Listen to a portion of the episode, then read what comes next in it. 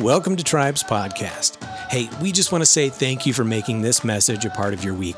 Our prayer is that these messages will inspire you to make the name of Jesus famous in your life and to the uttermost bounds of the earth. If you're ever in Jackson Hole, we'd love for you to visit our Tribe fam in person. To learn more about us, you can find us online or at Facebook by searching tribejh.com.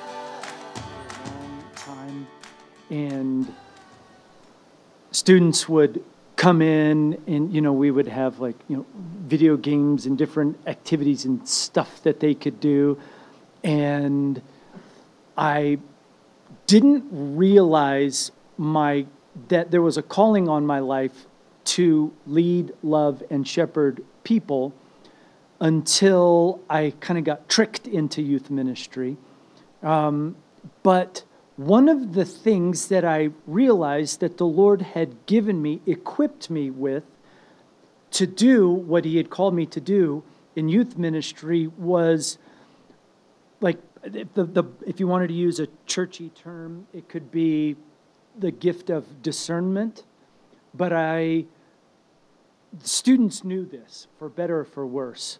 But I could look in their eyes, and for the most part, get a pretty good general sense of where they were at and what was going on in their lives.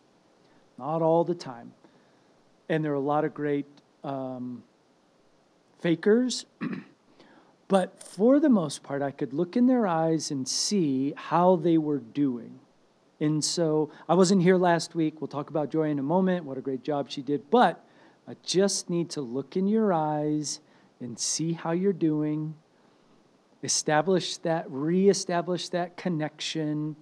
Relationship is so important to me. and I really do love and care for you.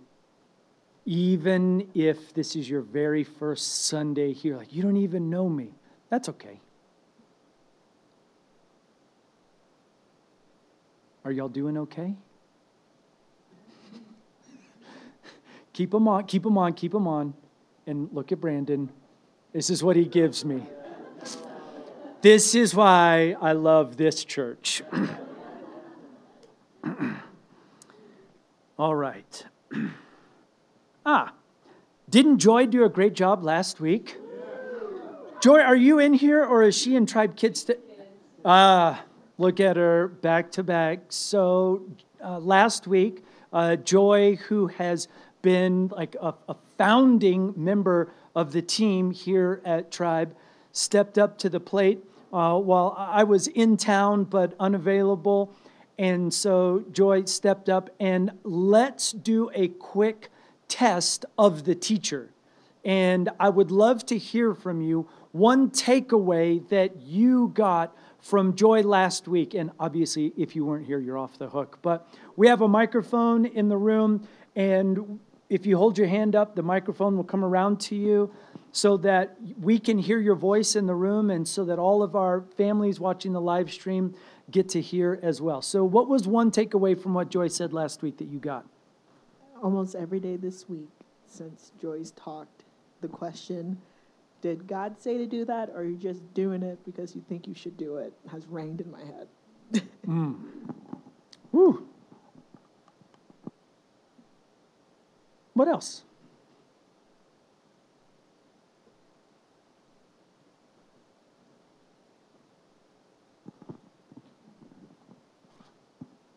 Uh, Jesus said, If you love me, obey my commandments. Well, we love you, Lord. Um, but part of what she taught us was obedience goes hand in hand, can't go without it, according to the Hebrew word, with the word listen. So listen and obey go together. Listen is synonymous with obey. To listen means it implies action. Yeah, that's super good, super good. So, we have been in a series of conversations for the last several weeks, really the beginning of the year.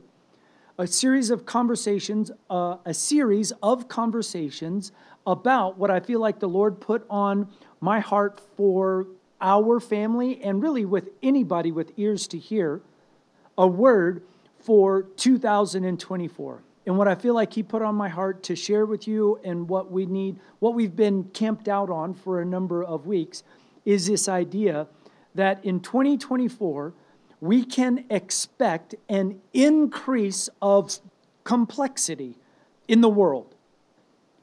But with an increase of complexity, God promises that there will be clarity available to us, unlike we have ever experienced or stepped into in our life. There ain't never, ever, ever, ever a problem that comes your way that God does not attach one of his amazing transformative promises. That was your first opportunity to either say, hmm, or amen, or some type of positive affirmation of what I just said. There will never, ever, ever, ever be a problem that comes your way that God doesn't say, uh, uh, uh, up, up, up, before that goes out the door and into your life, that God doesn't attach one of his beautiful transformative promises. Amen. That is the God that we serve. God is not the author of evil. He is not the author of harm or pain. He does not disgrace. He does not, he does not inflict injury on us. But we live in a fallen world. But even in the midst of a fallen world, where bad things happen to good people, part of his nature and character is I refuse to allow that awful thing for you to walk through that awful thing without me attaching a beautiful, wonderful promise to it. The trick is we have to be trained to look for that promise. The, the Bible says in the valley of Achor, despair, sorrow, heartache, brokenness, God places a door of hope. Are our eyes and minds trained to be able to see God's promise in the midst of a poopy situation? I love going to church where the preacher can say poopy. in a similar way, in a similar way, I feel, and I, you don't have to be a prophet to, to, to get a sense of what's coming down the pipe in 2024. right? Increasing, I, I believe that in your, in your own world, to, to some measure, regionally, nationally, and globally, we will see an increase of complexity within the course of one year, unlike we have seen perhaps in this generation or even longer. And here's what most people will get caught up in just the complexity. They will get confused, disillusioned, caught off guard by complexity. Far be it from our tribe fam and anyone else with ears to hear that they would only be caught up in the complexity without looking for and being able to recognize, distill, grab a hold of the clarity. Everybody wants the clarity. What's God's will for my life? What is His purpose for me? Where am I?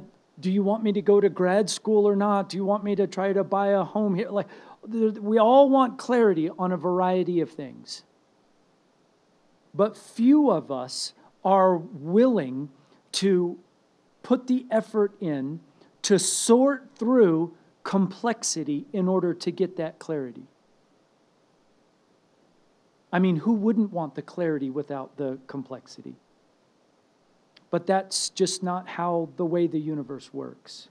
And so, for the last few weeks, I have been trying to impart to you, set you up for success, train you, equip you with the ability to take stories from the Bible that we have read and we see them as simple and straightforward because we have the benefit of the perspective of history. We know how the story turns out. But re examine several stories and, and be able to reintroduce the actual probable real life complexity swirling around these stories. Because how many of you in, in your life does your life play out just like maybe a simple proverb or a simple parable of Jesus or a, a straightforward Bible story. Meaning, how many of you have ever actually encountered a physical burning bush with the Spirit of the Lord in it? Right, right. Like life is more complex. It would be great if it were just so simple and distilled, but life is nuanced and complex. And when we can see and reintroduce some of the complexities into the stories that we've read, and then stop and then pull out the clarity, hopefully, it allows you to translate things that are going on in the Bible into your own life, everyday, real experiences, so that in your own everyday life, real experiences, you can be like, oh, I'm seeing some clarity in the midst of the complexity of my life. If you're following me, you can shake your head this way. Oh, that's so good. Okay, we've also talked about um, uh, equipping you with how do you gain more clarity for your life in this already complex world. So, week one, I don't have a keynote this morning, it didn't come through, so you're just going to have to listen and take notes. Week one of this series of conversations we've talked about we talked about how clarity comes through simplicity week 2 we talked about how clarity comes through worship instead of getting busier trying to figure things out what if you were to just set time aside and just worship the lord week 3 we talked about how clarity comes through simple obedience, Joy touched on that. Week four, which was last week, we talked about how clarity comes from removing yourself from the cacophony of noise to hear and obey his voice. The last week, week four, clarity comes from removing yourself from the cacophony of noise and I wouldn't know how to spell it either if Siri didn't help me. to hear his voice of clarity and obey. So this week, we're going to talk about how clarity comes through intimacy. At the top of your notes this morning, you can write the word for 2024 clarity and complexity, week five. Clarity comes through intimacy. If you have your Bible with you this morning, would you click on Mark chapter 14?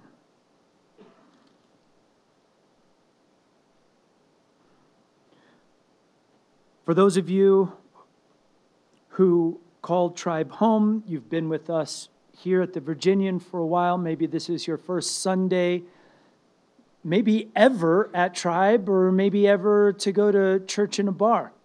Welcome.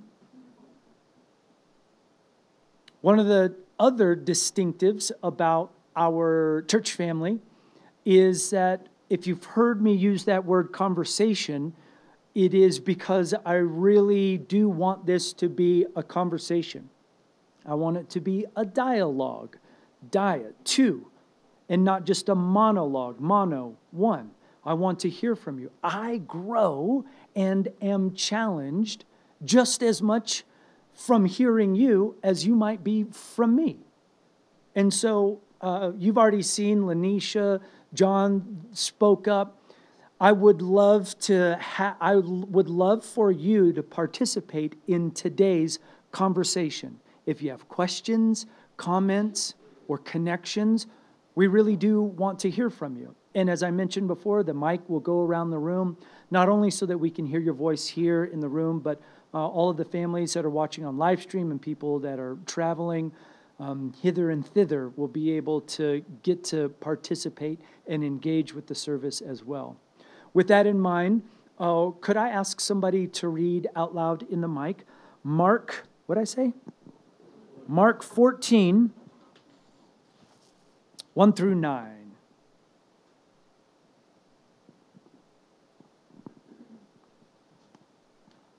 Bree, I love to hear your voice. She's like, oh, and I'm pulling it out right now. what? She just let you off the hook. But you, we'll come back to you. Thank you, Bree.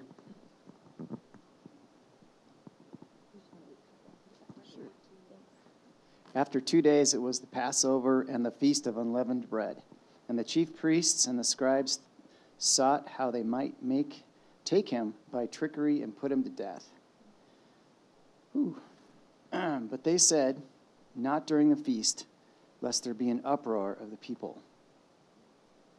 And being in Bethany at the house of Simon the leper, as he sat at the table, a woman came having an alabaster flask of very costly oil of spikenard. Then she broke the flask and poured it on his head. But there were some who were indignant among themselves and said, Why was this fragrant oil wasted? For it might have sold for more than 300 denarii and given to the poor.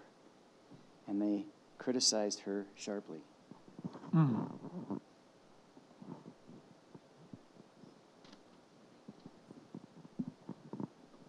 But Jesus replied, Leave her alone. Why criticize her for doing such a good thing to me? You will always have the poor among you, and you can help them whenever you want to, but you will not always have me. She has done what she could and has anointed my body for burial ahead of time. I tell you the truth, wherever the good news is preached throughout the world, this woman's deed will be remembered and discussed. Hmm. There are a lot of stories in the four Gospels. These are different accounts of Jesus' life and ministry. And there are only just a few stories that are mentioned in all four Gospels. Pretty important. This is one of them. Okay.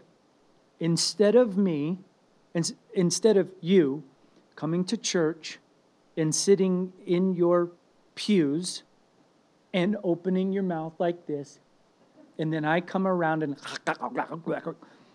and feed you. It's gross, huh? Yeah. I I believe more out of you and expect more out of you, right? So I'd like you to look at the text that we just read and I'd love for you to consider what sort of complexities do you see in this scene playing out? You have the words here. We don't have any like like you know security cam footage. We've got people like the producers of The Chosen that do an amazing job of, of, of kind of recreating their, their, the ideas of some of the stories but we need to read the text and engage our sanctified, holy, imagine, God given imaginations and consider if you were at that in that room and you saw that scene just play out what sort of complexities or conflicts would be going through your mind or what could you see play out in the subtleties. Where do you see complexity in this scene? Raise your hand and we'll, we'll, we'll come to you. I'd love to hear what you have to say. Matt's got one.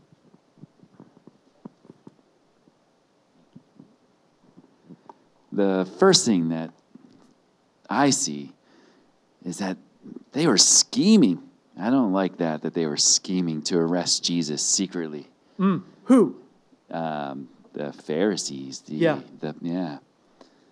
The So there's a scandal brewing. You can't have a scandal without complexity. So you see the complexity as the Pharisees and religious leaders have decided that he's a threat to their way of life and their system, and their solution is to the threat has some complexity there. Yes, that's really good, Matt. What else do you see? Kat has her running cowboy boots on this morning.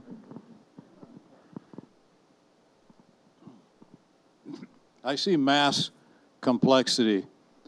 Um, just the fact that the Pharisees, the big dogs, were there. That that that they just exude um, intimidation. And then the lady with the perfume. What what a bold move. Courageous. She wasn't even thinking about herself. Yeah. N- no she i don't know the holy spirit must have put it on her heart or she really wanted to do it but she did what she felt she was supposed to do in the presence of intimidation and then the other thing i see is the guy the dude with leprosy that was healed it's like man this is full of complexity There's a lot going on. I love that you're, you're, you're seeing these details. Uh, Caleb. Oh, uh, did- Sorry, Caleb. Um, in verse 3, my favorite part of the story, every time I read it, is and he was reclining at the table. They were just having a fun, relaxing time at this house with Simon. They were probably catching up, like, there's no sores. How's your skin looking? Like, just having a good time during this festival. can you picture Jesus being like, go ahead, Simon, stand up. Come on, dude. Come on, let's see. Take that shirt off, brother. I And, don't know. like, That's, that's my Jesus. one of the reasons why the Pharisees were also in the room as well, because they're like, oh, let's go see this Simon guy that Jesus healed. And once again, doing something that's not within the law. Yeah. And how there's so much complexity in that because they were just probably talking, doing what men at that time do, sit around. And the women probably weren't right beside kneeling like that because they, that would be immodest. So the fact that she came in, immediately walked past all the Pharisees and went to the feet of Jesus, kneeling in front of him at a, just a random dinner party, because I would be confused if a random man came into my dinner party unannounced. Mm-hmm. So, so we're talking about political complexity with the Pharisees, the plot to assassinate Jesus. We're talking about cultural complexities. and then Jesus, he's just kicked back, surfing all of this. That's exactly what I was going to say. But um, thanks, Lanisha. But I, I saw it, and uh, just the other point I want to make is that not only was he reclining, relaxing, but he was reclining, relaxing while people were plotting to kill him. Um, so, what are we doing in life when things are complex? Is kind of what I see there. Mm. How? What's our posture? Mm. Kate, and you're, you're on it. You're fine. You're fine. Janine and then Kate. I, well, in the middle of this party, in the middle of the celebration of, you know, Simon being healed and all this happening, you have Jesus saying, She's anointed my body for burial ahead of time. Like, I'm, what would you be saying? Like, what, what would you be thinking if you heard someone say that? Like, what do you mean you're going to die? What do you mean Like you're preparing meme? him for burial? blink, blink, what? Yeah. Uh, did you say burial, Jesus? Huh? What? No, you've come into Jerusalem. You're about to come into Jerusalem as a conquering king and free us from the oppressive Romans and establish your rule and reign. All of the Old Testament prophets have talked about it. You have described yourself as the Son of Man, the Messiah. Do we believe it? Do we not? And now you're talking about a burial? Uh-huh. Yeah, what, what hits me is the emotional complexity. I mean, here we have Jesus, fully God, fully man. The plot is being laid to murder him. So th- there is an increasing agony, pain growing in him, knowing what's approaching. And this lady's the only person in the room who gets it. And whether she gets it in her head, she gets it in her heart. And God is in it, it- God is complete. He's in He's in need of nothing, but He desires us to feel as He feels. And and it- it- so the emotional complexity to that is very simple, but no one else in the room got it. Keep the mic because I have a question for you. What two people and of this whole scene had clarity? Jesus and the lady who And the lady, oil. Jesus and the lady. What is the, the, the title of our conversation this morning? Clarity comes through intimacy. Now, we don't have time to talk all about what led up to her expression at that moment. We're going to touch on it because we're going to look at this story from one more perspective in a moment. But because of her intimacy with Jesus, she was the only one in the room that had the clarity for that demonstration of extravagance.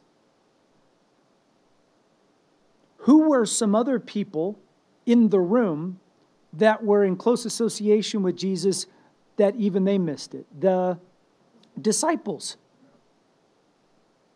So, proximity, uh oh, I feel a hmm coming on after I say this.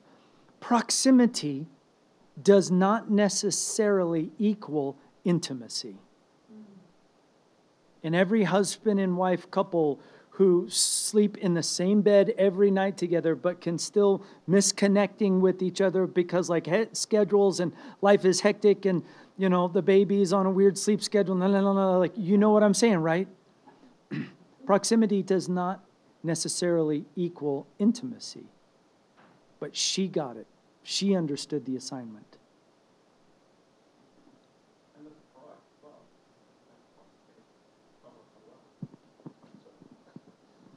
Say it, say it in the mic and, and then subsequent to that, there's a price, but that price doesn't matter. That might have been all she owned. We don't know the background to that.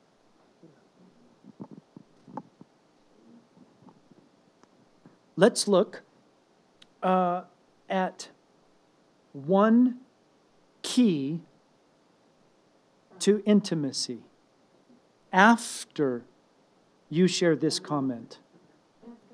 Cat's coming. And then we're going to move to the same story from a different perspective. Yes. The fact that this woman was not named and that she was pretty much a nobody in the room tells me that for the job of anointing him and preparing his body for burial was pretty important. That none of us have to hold a certain title to be used for so important task because she's never named. And with that, we close our Bibles and we go right into.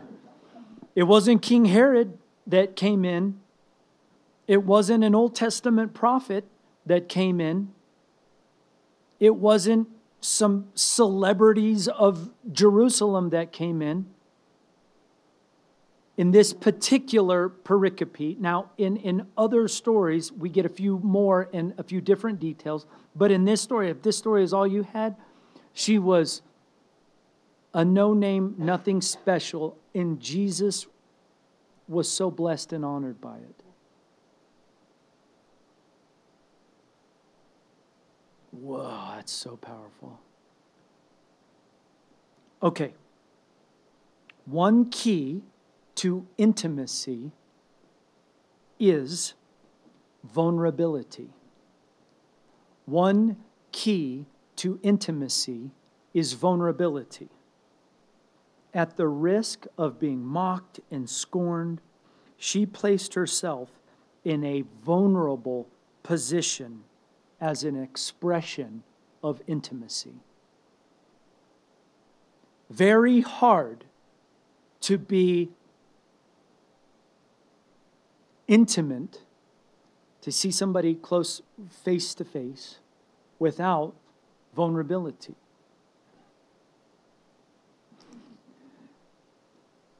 Have you ever tried to be vulnerable with somebody and their response is guarded and plastic and fake or contrived?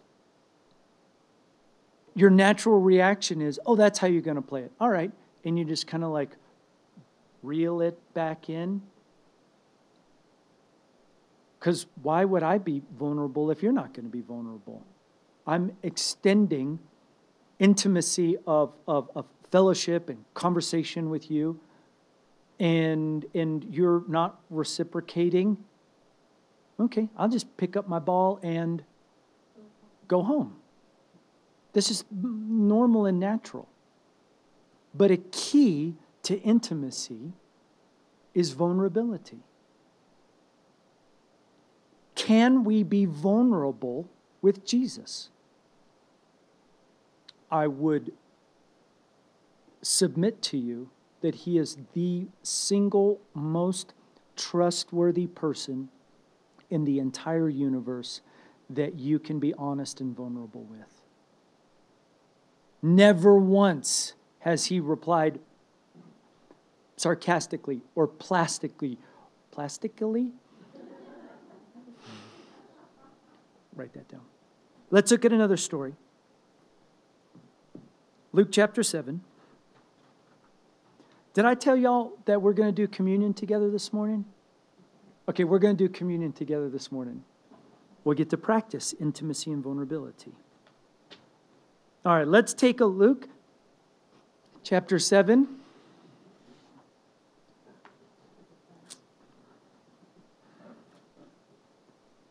It will.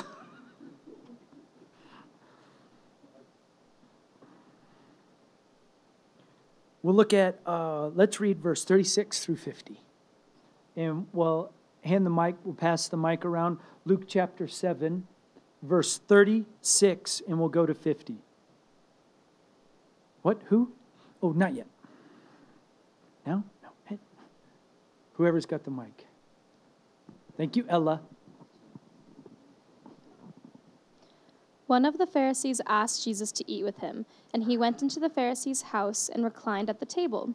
Now there was a woman in the city who was known as a sinner, and she found out that he was reclining at the table in a Pharisee's house, and she brought an alabaster vial of perfume, and standing behind him at his feet, weeping, she began wetting his feet with her tears and wiped them with the hair of her head. Okay, pause. Uh, y- you're reading that completely adequately. but read it one more time as if it were like bison tenderloin, perfectly seasoned, cooked to perfection. Uh huh. Okay. And it's your birthday. Fair. One of the Pharisees asked Jesus to eat with him, and he went into the Pharisee's house and reclined at the table. Now there was a woman in the city who was known as a sinner, and when she found out that he was reclining at the table in the Pharisee's house, she brought an alabaster vial of perfume. And standing behind him at his feet, weeping, she began wetting his feet with her tears Well done. and wiped them with the hair of her head, and kissed his feet as an act signifying both the affection and submission, and anointing them with the perfume. Now, when Simon the Pharisee, who had invited him, saw this, he said to himself, If this man were a prophet, he would know who and what sort of woman this is who is touching him, and that she is a notorious sinner, an outcast, devoted to sin. Wow.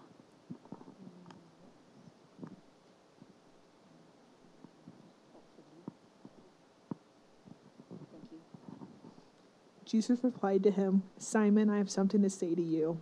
He said, Oh, can you imagine that moment? Simon,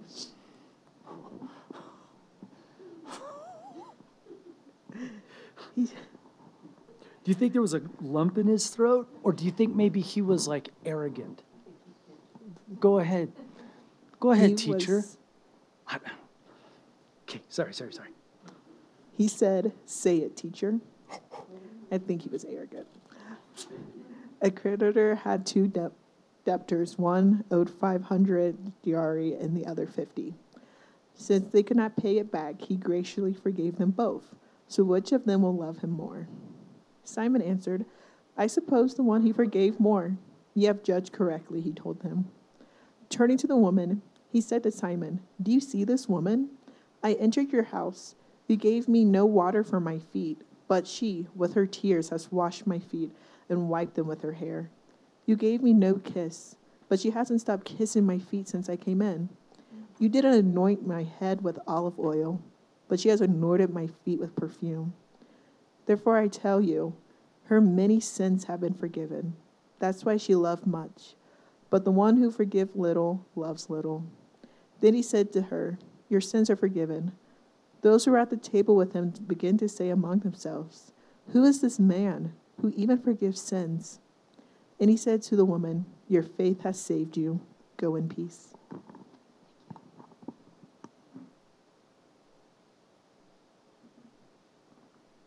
In one story, just we'll, we'll, let's go ahead and name this. In one story, the previous story that we just read, where was the expensive anointing oil applied? His head. In this story, where? His feet. Some would say these are separate instances. Uh, some try to make them one. Why couldn't his head and his feet be anointed? One particular biographer makes mention and notice of the anointing of the head, another one of the feet. Like, let's not get into the weeds uh, about that, but it's worth identifying. How about the complexity in this story?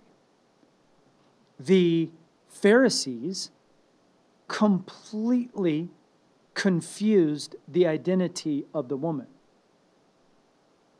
The Pharisees said that she was a sinner. She got a reputation all around town and just blanket covered that over her. Jesus didn't deny it, but he honored her by saying, Simon, do you see this? What did he call her? A, a woman, who she was. Not, do you see this terrible person? Do you see this scum? Do you see this damaged goods? He called her a woman. He was not confused by her identity, but the Pharisee was. What else was the Pharisee confused about? And yeah, you can come up here. Hold on to that. Hold on to the question I just asked because I'd love to hear from Clay. Jesus showed authority. The others showed ego. They could not see through their egotistical daily, I mean, uh, what they dealt with every day, um, they could not see it from a spiritual standpoint. Mm-hmm. And Jesus handled it through his authority, his sovereignty. He spoke with authority and clarity. Have you ever, we've all been students, but the teacher calls on you to give an answer and you give your answer in the form of a question? 87? right? Uh, the, the Pharisee answered Jesus' question. He was like, Ooh. and he goes, I suppose. Was that a way of protecting his ego? A lot of complexity going on here. The Pharisee also misidentified the identity of Jesus. In the complexity of the situation, he was like, Who is this? They said, uh, 49, the men at the table said among themselves, Who is this man that he goes around forgiving sins?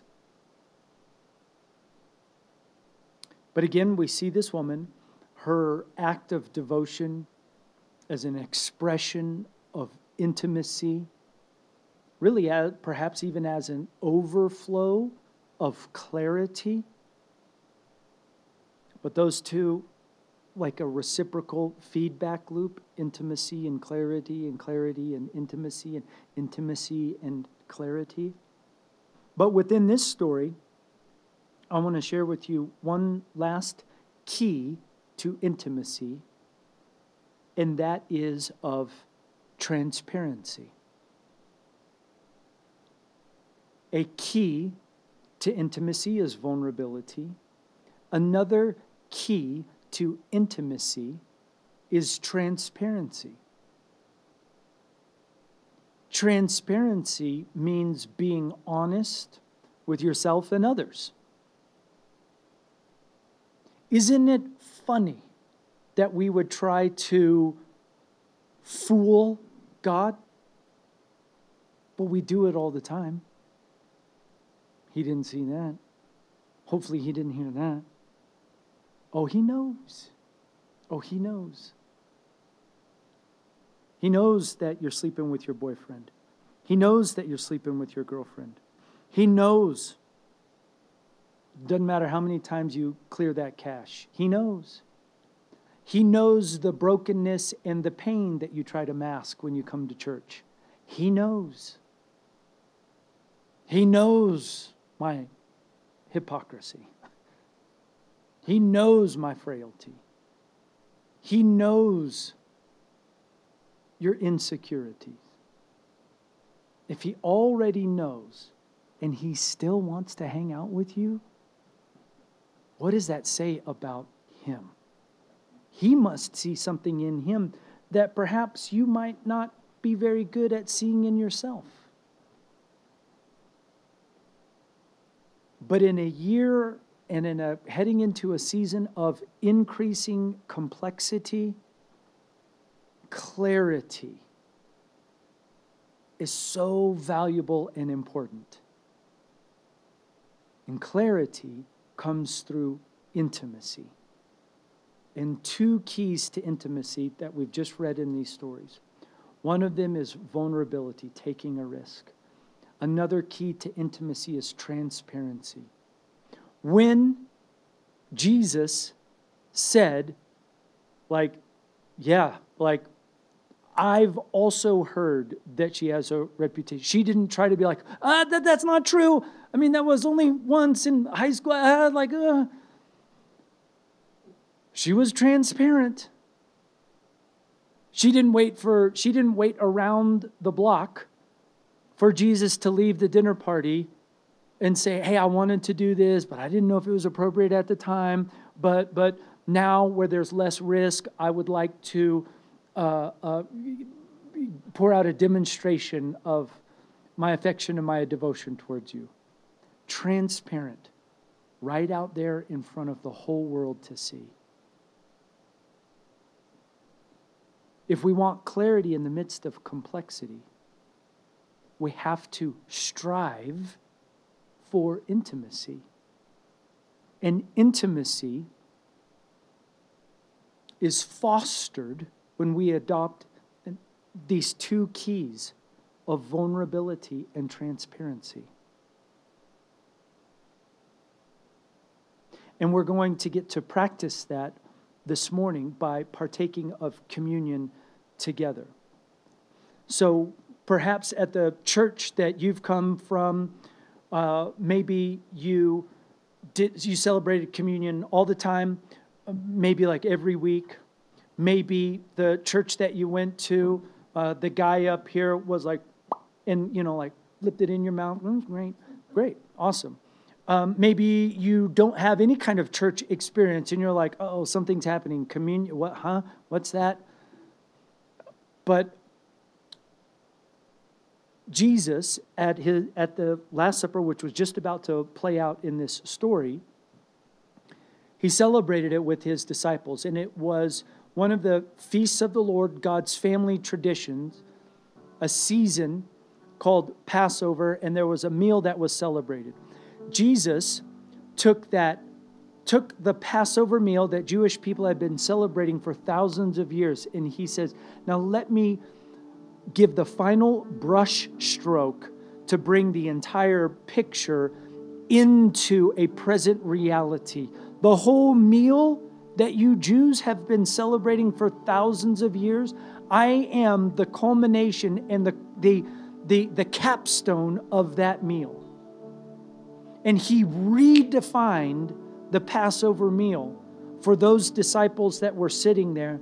And for 2,000 years, we have been commemorating that moment and entering into a specialness, a, a, a moment of intimacy with the Lord when we celebrate communion together. And so, uh, Oliver, I'm going to have you help me. And Kat, if I could have that handheld mic. The Bible records that on the night that Jesus was betrayed, he was gathered with his disciples in the upper room where they were celebrating a Passover meal together. And he said, How I've longed, eagerly desired to celebrate this meal with you. And then the Bible says that during the meal, Jesus took bread and he broke it. He blessed it and then gave it to his disciples and said, Take and eat. This is my body, which is given for you.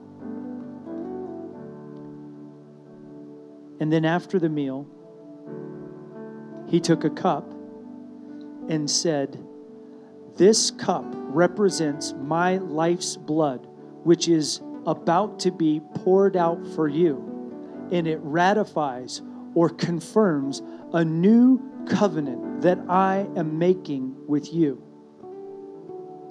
And then he said some really beautiful marriage proposal words. And he said, I'll not drink again of this fruit of the vine until I drink it anew with you in my Father's kingdom. Behold the cup of salvation, the cup of redemption, the cup of eternal life, the cup of the Lord.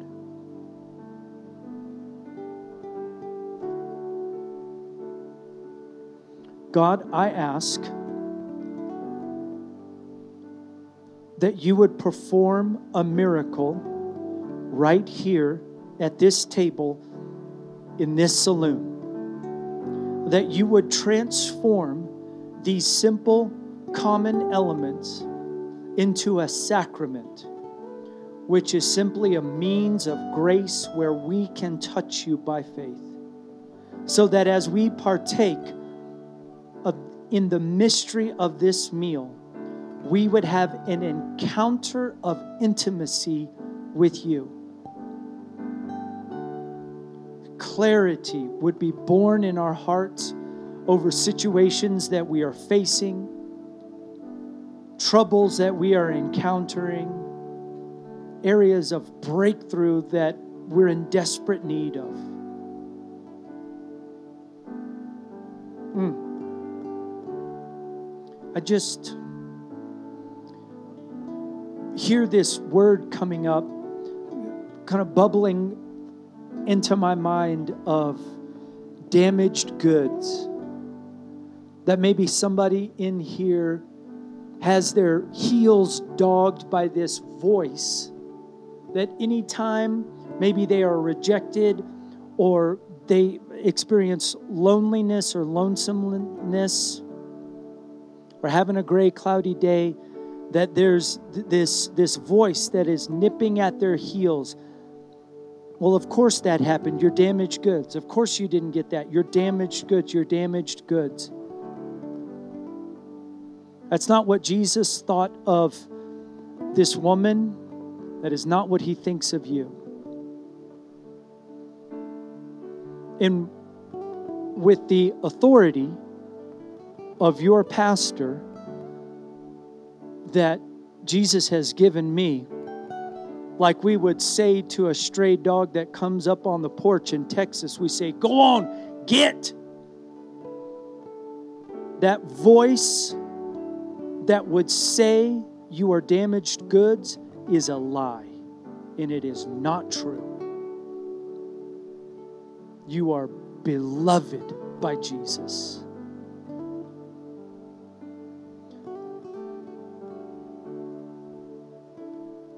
Take, take just a moment. It'll be a little bit awkward, but it'll be okay. And take your right and your left hand and put it on a shoulder to your right and to your left. There you go.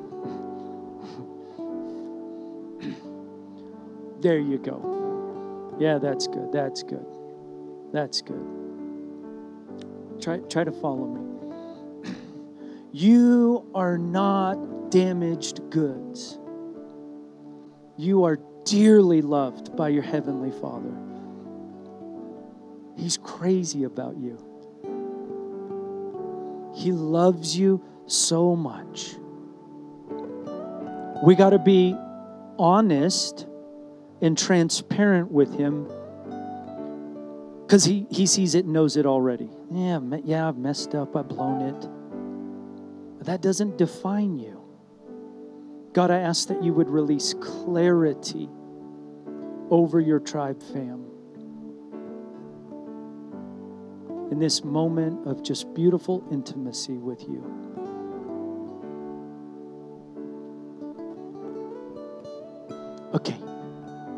Back into your own personal space. Our communion is open to anyone who calls on the name of the Lord to be saved. So here's what that means that means that if you have invited Jesus into your heart and made him the leader of your life, you are qualified to partake of this meal. And I don't want to be exclusive, but the Bible warns us clearly in Scripture that if you have not made Jesus the Lord and leader of your life, you have to sit this one out and you are not qualified to, to partake of communion. Now, I share that with you of love, out of love, because the Bible says that for any person that partakes of communion that hasn't made Jesus the leader of your life, the Bible says that, that you are inviting the judgment of God upon yourself.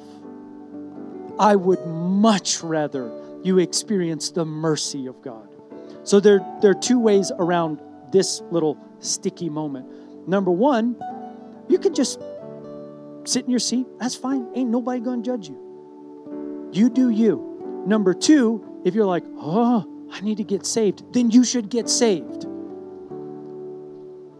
In the stillness of your heart, you fall on your knees before Jesus. And you say, I am no different than that woman.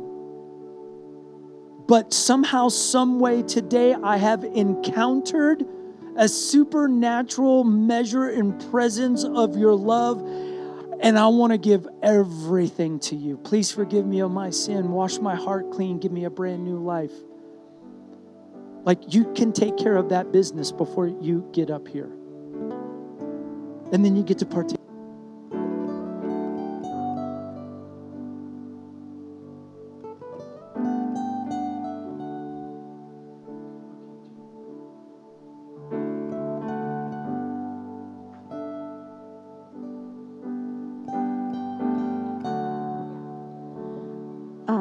Even before Brian was sharing about um, damaged goods, I had a sense that possibly the Lord wanted me to share just a short version of my testimony. And um, 26 years ago, I was at a vineyard in Columbus. I had been raised in a Catholic church home, loved Jesus all my life, but it was not working with him, and it, that had led me to all kinds of sin. And I was at a worship and healing service. And this woman started calling out these words of knowledge. And for those of you who don't know what that is, it just means God telling someone about someone's past or present that they could not know except by the Spirit of God. And she said, There's a young woman here tonight, and you have long dark hair, and you have green eyes. And I believe you're sitting in the sixth row, the seventh seat over on this side of the room. And you've got four sores in your mouth. And she pointed to where they were. And I had moved because I had a friend who'd come in to church. And so now I was in the seventh row, the sixth row. And I fit the description. I had those sores. but I was trying to catch her on a technicality because I was no longer in that seat. She hung on to the word and she said, I might be wrong about the seat, but is there anyone there who matches that description? And I leaned over to my friend and I said, Do you think maybe she means canker sores? Because I was trying to catch her on another technicality.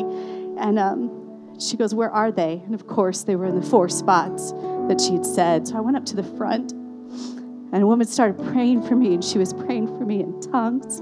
And then she would pray in English. And I was struggling to believe that God could forgive me for all that I had sinned, all that I had done, because I had known it was wrong. I'd been raised to know better. But instead of pointing out where I was and what sin I had committed, this is what she said, something like this, because of course it's 26 years ago, so who remembers perfectly? But she said,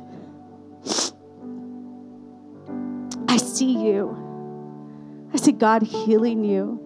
And I see God helping others come to know that they are pure in Him because of what He's done in you.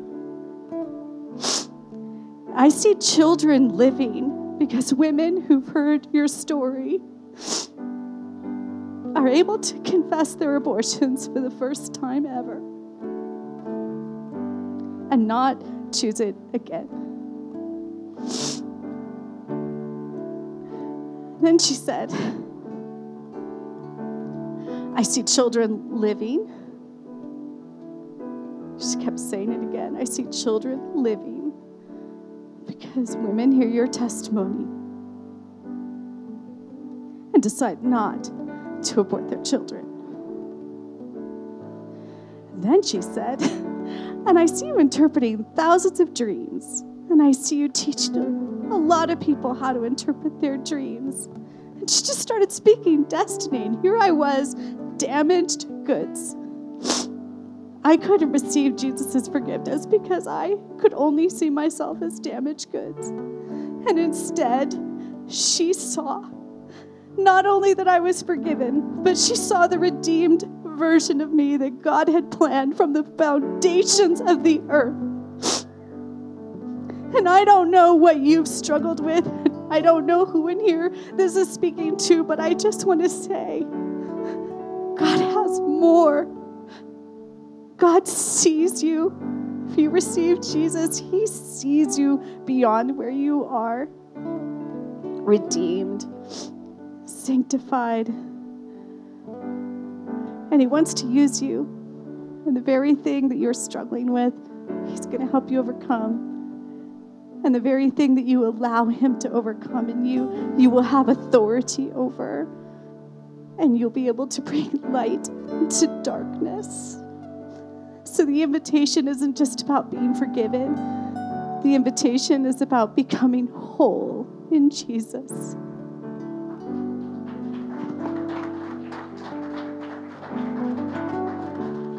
Would that be all right if I prayed for you before you went out to charge this week? Stand up.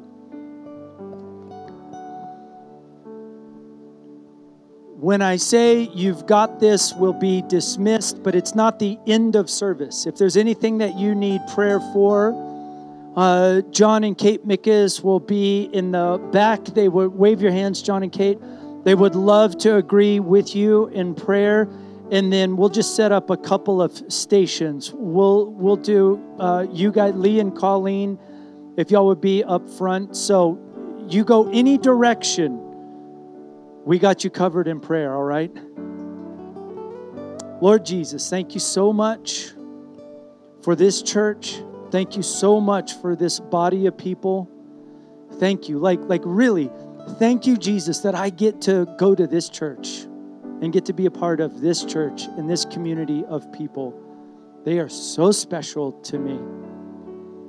And I know that they are very special to you. God, I ask that even this week they would experience a measure of clarity in their life previously unknown to them. In the midst of all this complexity, just speak a word of clarity right to their heart. We love you. We praise you.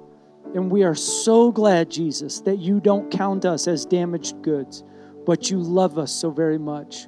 We pray these things in Jesus' name, the strong Son of God. And everybody said, Amen. I love you. I want you to have a great week. And remember, Kathy Vetter, you got this.